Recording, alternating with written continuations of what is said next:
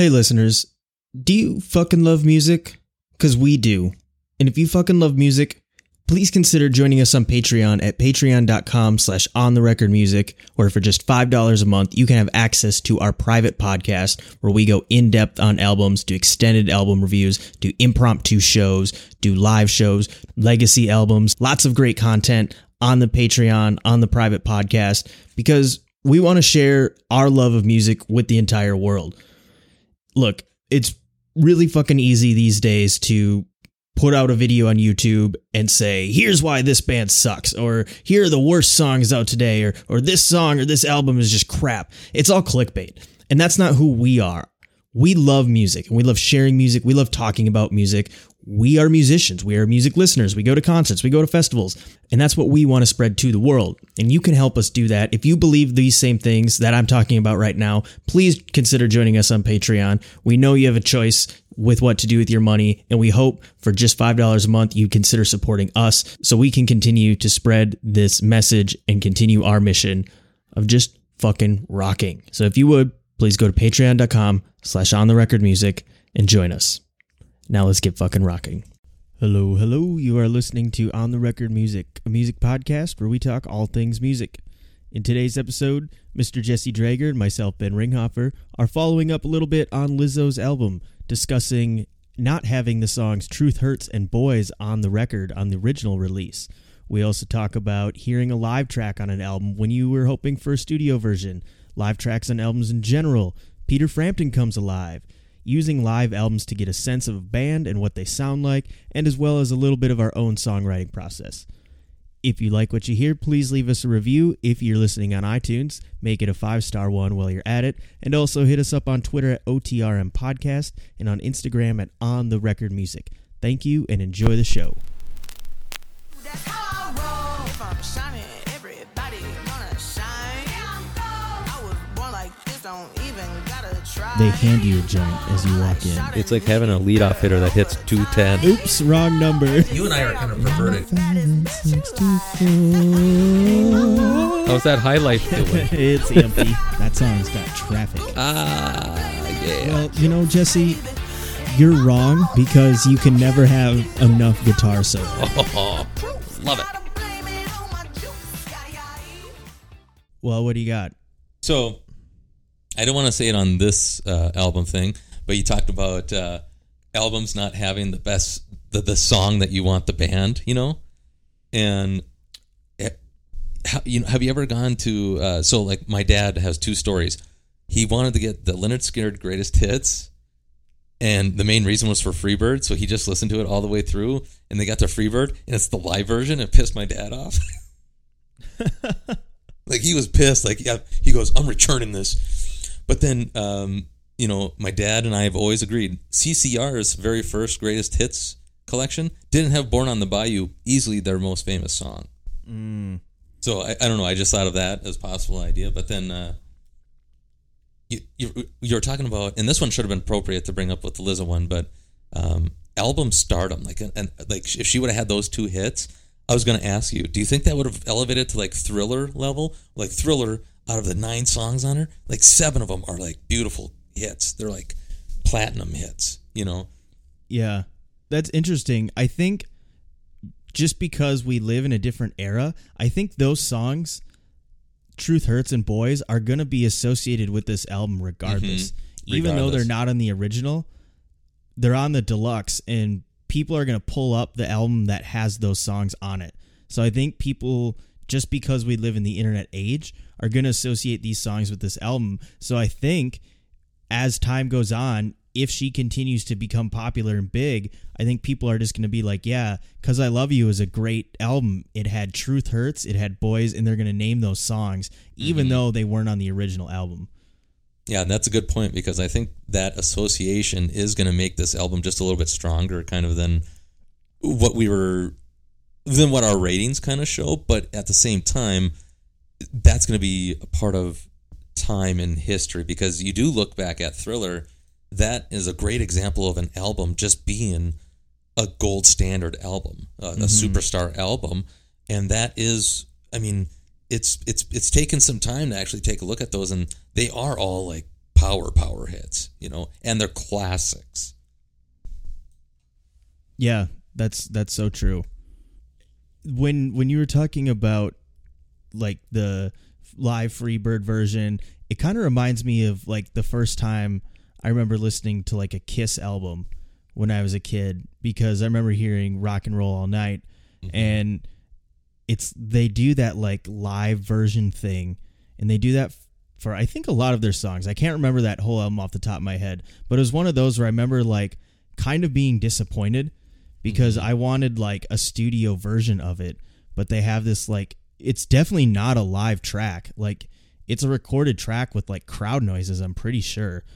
But I know they did a lot of live stuff too, but it just was one of those. I remember it's like, this is like the version that gets played. And that happens sometimes where like a live version, like Peter Frampton Comes Alive. All those songs are the, those live tracks. Mm-hmm. Again, I don't know if that album is actually live or not. I heard somewhere that those are like all studio albums with audiences recorded. I cannot verify that. I haven't Ooh. taken the time to. So I'm going to look oh. into that. But either way, it's one of those where like the song you hear mostly is like the live track. And sometimes that's not a bad thing. Like I think there are a lot of good live tracks that deserve to be like the song you hear. Um, what's that other song? There's a like Clapton. There's some, you know, where it's just like the live tracks are the tracks you hear on the radio even. Mm-hmm. And, and so it's interesting how that happens as well. Isn't uh, Sweet Caroline a live song too? Oh, if I, I don't think, know. Oh, because I, I never hear it on the radio ever anymore, but I could swear maybe that one was live. There, there uh, might be another Neil Diamond song, but yeah, there you do get the you know live renditions of certain songs that you're just not like accustomed to.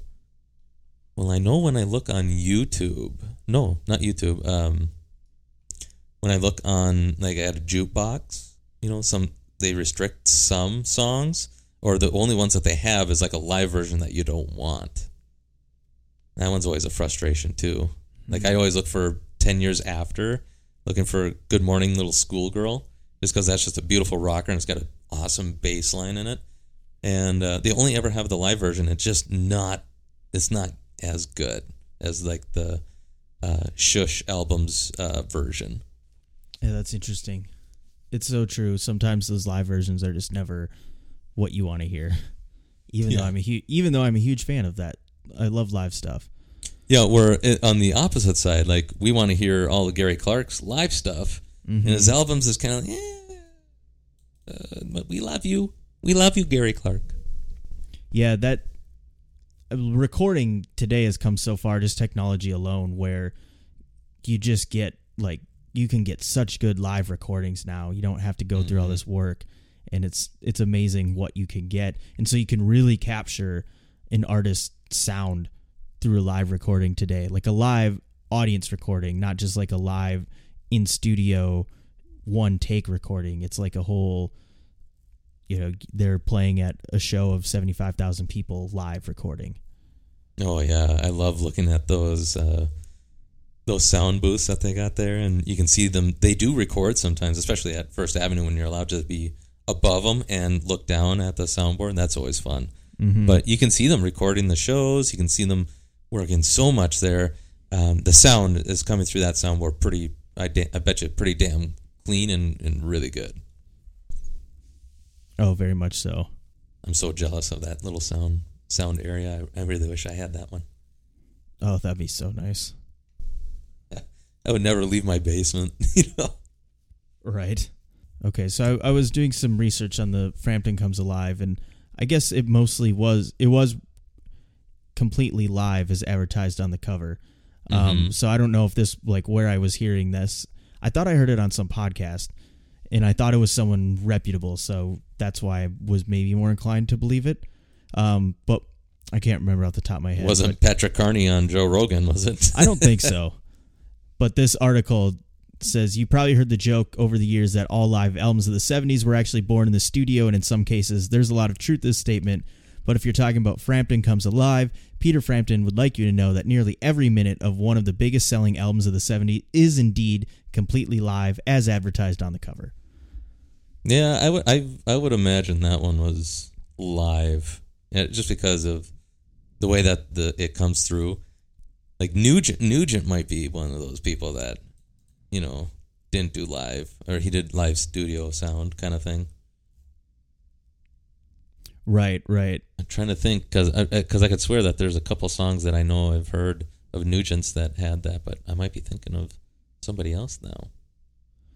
Okay, so here here's what I think was happening a lot was they were recording them live, but they were doing a lot of overdubs in the studio, and I think oh. with Kiss Alive, that's what they did, was they did the live stuff, and they did a lot of overdubs back in the studios. Um, so, and I think partly it was just because of technology. Um, so it looks like in those, what the article says is um, we've come a long way, obviously. So unfortunately, on a couple of the tracks, only some instruments were not recorded because there was a crackling on the tape, or the assistant or the guitar tech didn't move a mic. Um, so there's a lots of things that weren't recorded well during a live take, even during the seventies. And that, I think, goes back to what we were talking about just with the technology today, of how you can record Gary Clark Junior live and it's going to sound phenomenal. And granted, those are over several shows, so they're taking the best takes, at least in mm-hmm. this one, the twenty sixteen best of, basically. So they're recording all of these takes, they're taking the best ones, but the they're mixed so well and they sound so well, they almost don't sound live, even though they're live.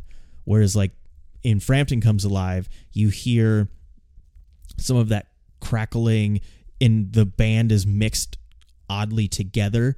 Nothing mm-hmm. is super pronounced, so it sounds almost like there's one central mic recording everything, and it all is going through that mic. And obviously with everything we have today, that's just not the case. Yeah, now you can separate everything and kind of control it, where... Yeah, I would imagine remastering those is very, very tough to actually get down. Right. Plus, if you're doing, like in the seventies, if you're recording live and you're recording that all live to tape, if something happens, like you don't get that back. Whereas today, if you do several recordings and they're all digital anyway, even if you're also doing like a digital to tape sort of thing, everything can be fixed really easily without it being super obvious. Whereas this time, you probably was like, well, we missed that whole thirty seconds because, you know, Bob knocked the mixer off the thing or whatever. Like, you didn't get that back, so you had to go back into the studio and overdub it and just try to make it fit. Yeah, that's that's got to be annoying, you know? Oh, gosh, Bob, you knocked the mixer down. Thanks, Bob. Yeah. No, it... it technology today is just so amazing, especially when you can just, you know, you can have copies of your of your work, of all individual tracks and stuff like that, within a matter of seconds, where I imagine tape uh, uh, reproduction was very long, longer process, much, much mm. longer process, where, oh, for sure. you know, you can grab twelve jump drives and you got twelve people that have twelve jump, jump drives. So if you lose one, it's not the end of the world. Unless somebody's stealing some shit, then it's like, oh, Joe Pesci time, baseball right. bat, kneecap, you know. Right, of course. Damn. Well, no, that, that that makes sense why they do that, but I never actually really heard that, that they would overdub um, some stuff. Because you think they would have, like, you know, they would do exactly what they do now, where they they take multiple takes. So if, um, you know, one show, Bob knocks the mixer down and they lose it, it's like, well, you got another twenty shows to go, because they, they used to travel quite a bit back then, too. So it's like, well, if you're bringing that around and you're bringing it to about twenty shows... Right. You know, you would have at least, you know, hopefully at least, you know, a dozen uh, takes on each one. Well, see, that's another reason why I really don't like that many live albums now. They're all fake.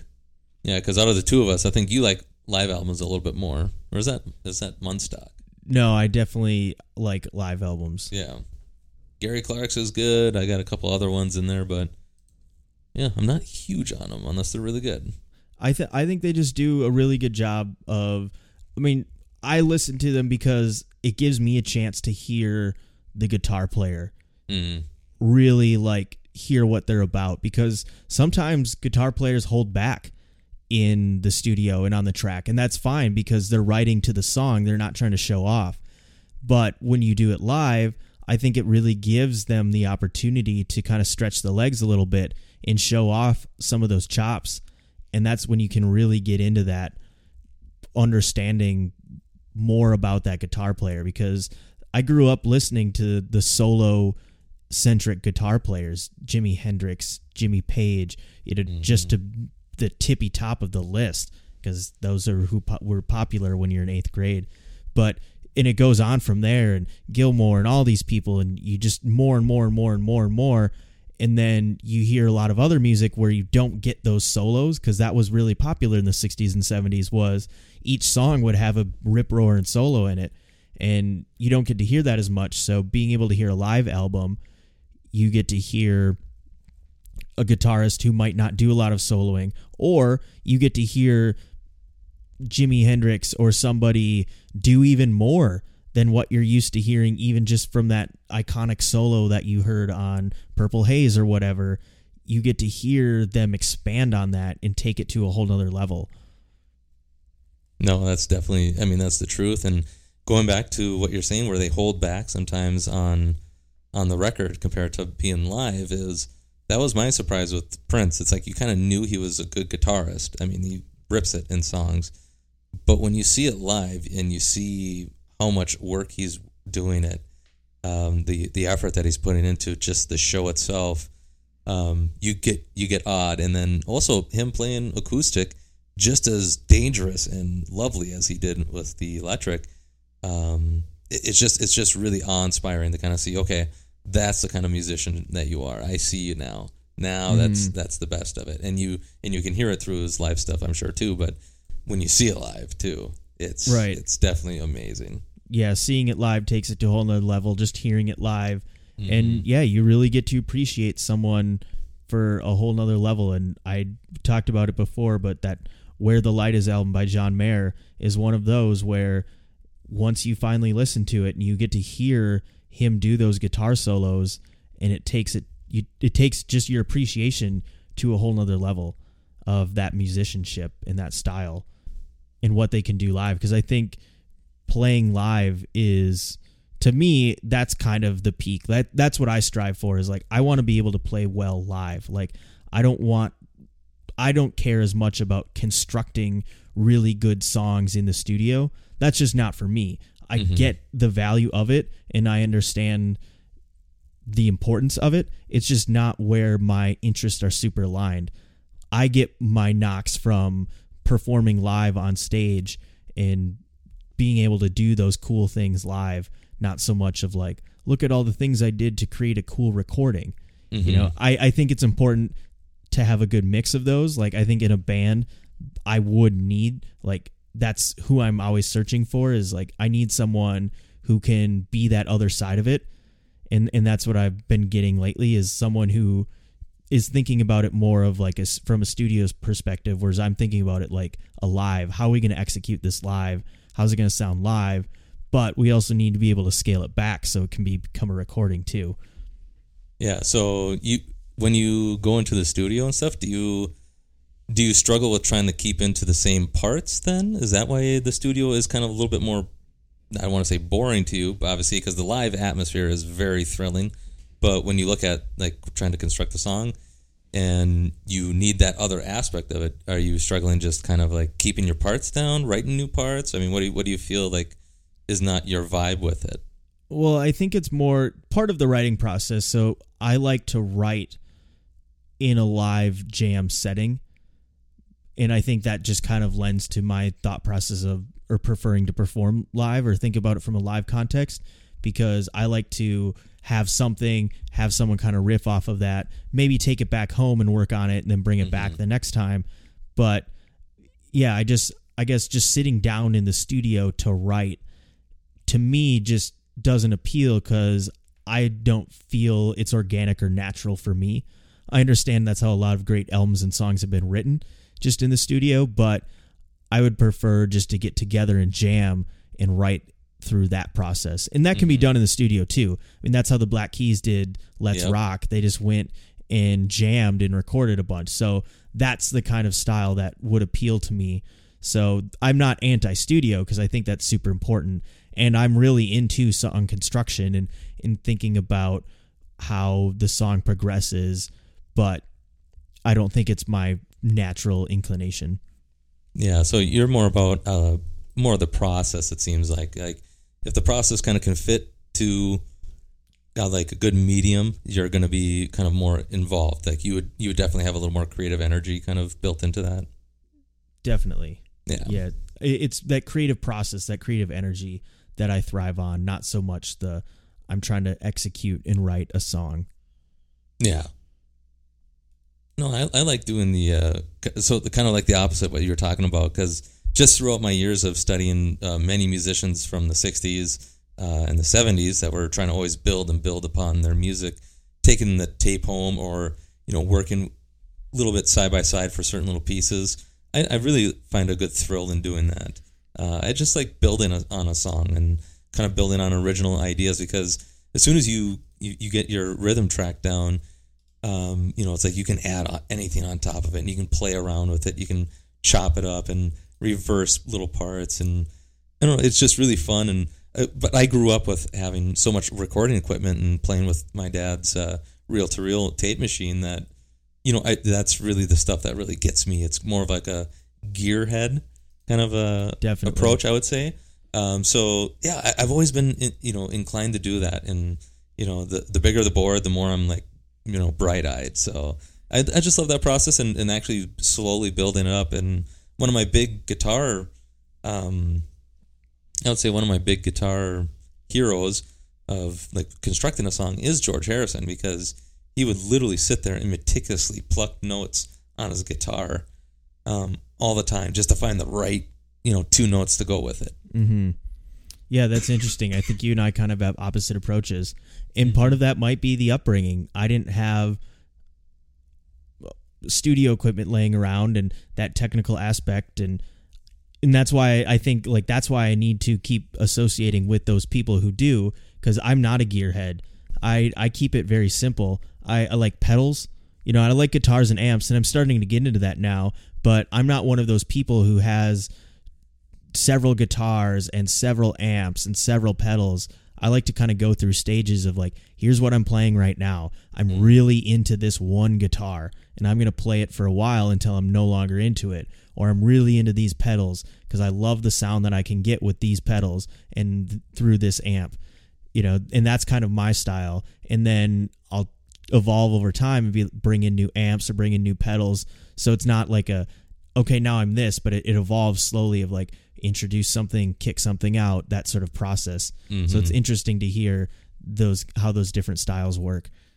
Oh yeah, and they can kind of coincide a little bit, but it's like they are kind of on parallel paths. You know, they barely crisscross, or they get a little bit tighter, closer together, because they are two completely, you know, the, the end result's the same, but they are two different ways to look at it. Certainly, and I just think to wrap this point, in the last track that we recorded in July with my band, we it like the other guitar player Kyle is a total gearhead, and I'm not, you know. So I and in the studio, the the engineer who was working with us was a total gearhead, so those two were just geeking out the whole time. But we got to do, like, we were playing through, I don't even know what it's called, but it was some like tape delay. And apparently to like get one of these things like in its original condition is like years wait list. But I had no idea what it was. And I don't want to say like I'm underappreciating this thing, because, you know, I was asking about it and it's freaking phenomenal. But it's not something that I would have like found on my own, you know, but to have that. But I think I brought an element of really trying to get us to practice this thing live and get it down live so we can bring that into the studio, rather than being like, here's all my parts, here's all my parts, even though that's how we ended up recording it, doing the drum tracks and then layering in the guitars. But having that, here's, we had the live version down of like, here's how we'd play it live our first time, and then bringing that into the studio and recording that. So I think we had a good mix, a good, or we have a good mix and a good combo, and I think it's really makes for a great song, and I'm really excited to begin to share it. Nice, I can't wait. But no, when you're bringing it into the studio and you do that live setting, it's kind of, it, it's good to have that bass rhythm track that you can kind of play over and kind of play with on top. And for sure, you know, and that's that's good that you can kind of bring that element in there, and at least you guys got some really good uh, studio time in there to mm-hmm. rock them out then too. Absolutely. I had a point, but I can't remember what, what you'd said that I was gonna and where I was gonna go now. But Damn. Oh, well. Should we hit stop? I think so. I think All right. you can hit the stop button.